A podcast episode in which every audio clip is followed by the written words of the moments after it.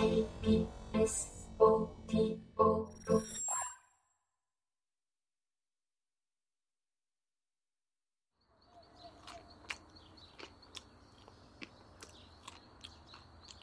둘다 유학 보내는 건 도시에서도 웬만한 부자 아니면 힘든 일인데 영감님이 그렇게 돈이 많았니? 아이들 돈이 있잖아. 지 어미 아비 죽으면서 받은 보상금이 거액이었을걸? 그것 가지면 두 아이 대학 졸업시킬 만하다는 건 영감님만의 주먹구구는 아니었을 거야. 영감님 동기간들은 다들 미국에 사는데 그쪽에다가 후견인 부탁도 하고 학비 은원도 했을 거야. 여동생 하나는 부부 의사로 잘 산다니까 아이들 돈 떼먹지 않을 거란 믿음도 갔을 테고. 유학 간데도 그이들하고 같은 도시 학교래. 그럼 아이들을 그만큼 기를 동안 그 돈은 축내지 않았단 소리네. 쓸 일이 있어야 쓰지. 사교육비만 해도 적지 않았을 텐데. 우리 돈으로 시킬만 했으니까 시켰겠지. 다 영감님이 알아서 했어. 어, 이 싱크대 맨 아래 서랍 있잖아. 제일 깊은 서랍.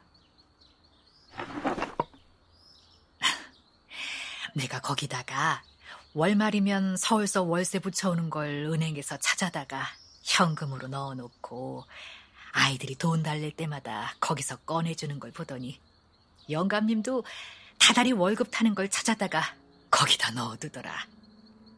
뭐 당신 용돈이나 아이들 과외비도 일단 거기 넣었다가 그때그때 쓸 만큼 가져가대.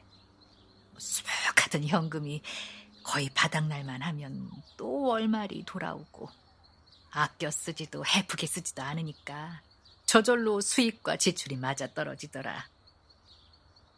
뭐 영감님이나 나나 한 번도 돈 문제 가지고 의논한 적도 걱정한 적도 없어. 그럼 도대체 무슨 얘기를 하고 살았냐? 직접적으로는 아무 얘기도 한 것 같지 않네. 오늘 저녁에 뭐 해 먹을까도 아이들을 통해 물어보고, 뭐 영감님도 오늘 점심 땐 한이한테 수제비 해달랄까? 이런 식으로 말했으니까. 깊은 속내는 말이 필요 없는 거 아니니? 같이 자는 것보다 더 깊은 속내 말이야. 영감님은 먼 산이나 마당가에 핀 일년초를 바라보거나 아이들이 제잘되고 노는 양을 바라보다가도 느닷없이 아 소리를 삼키며 가슴을 움켜쥘 적이 있었지. 뭐가 생각나서 그러는지 나는 알지. 나도 그럴 적이 있으니까. 무슨 생각에 가슴을 저미기에 그렇게 비명을 질러야 하는지. 그 통증이 영감님이나 나나 유일한 존재감이었어. 그 밖의 것은 하나도 중요하지 않더라. 남이 뭐라고 하든 그게 나하고 무슨 상관이야. 내가 아닌데. 소문뿐 아니야. 요새 산이 좀 예쁘냐? 저 앞산을 좀 봐라. 어쩌다 서울 가면 그 야경은 또 어떻고. 성탄절, 연말 연시가 돌아오면 더 할 거야. 동생네 가면 일부러 야경 보러 광화문 나가자고 내 기분을 부추긴 적도 있으니까. 산의 단풍이나 빛의 축제도 내가 지금 보고 있는 내가 있을 뿐 거기 실체가 존재한다는 실감은 안 들어.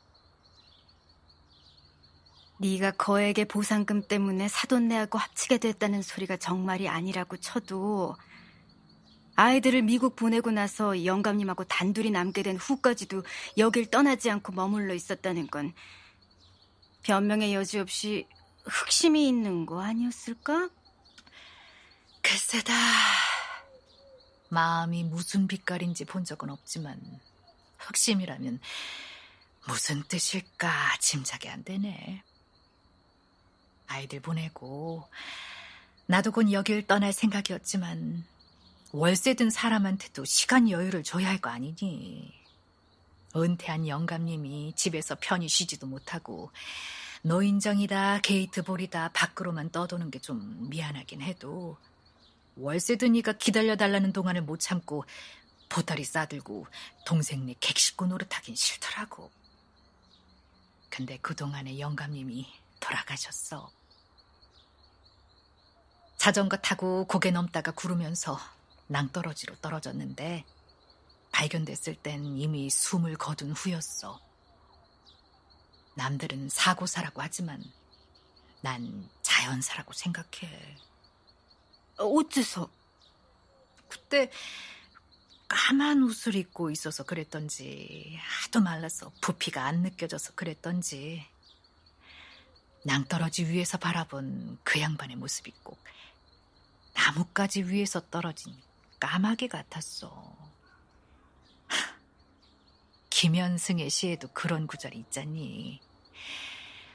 나의 영혼 굽이치는 바다와 백합의 골짜기를 지나 마른 나뭇가지 위에 다다른 까마귀 같이 라는 다달았다고 했지 떨어졌다고는 안 했어.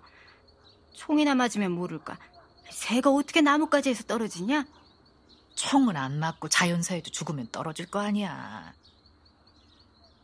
상처 하나 없는 고운 자연사였어. 어머머, 밥 한 공기를 다 먹었네. 더 먹을래? 아유, 호박잎 쌈을 좋아하는구나. 아유, 이따가 호박잎도 좀 싸줘야겠다. 하이, 호박이 끝물이야. 저번에 호박농쿨 거두면서 연한 잎으로 따서 냉장고에 넣어뒀던 거야.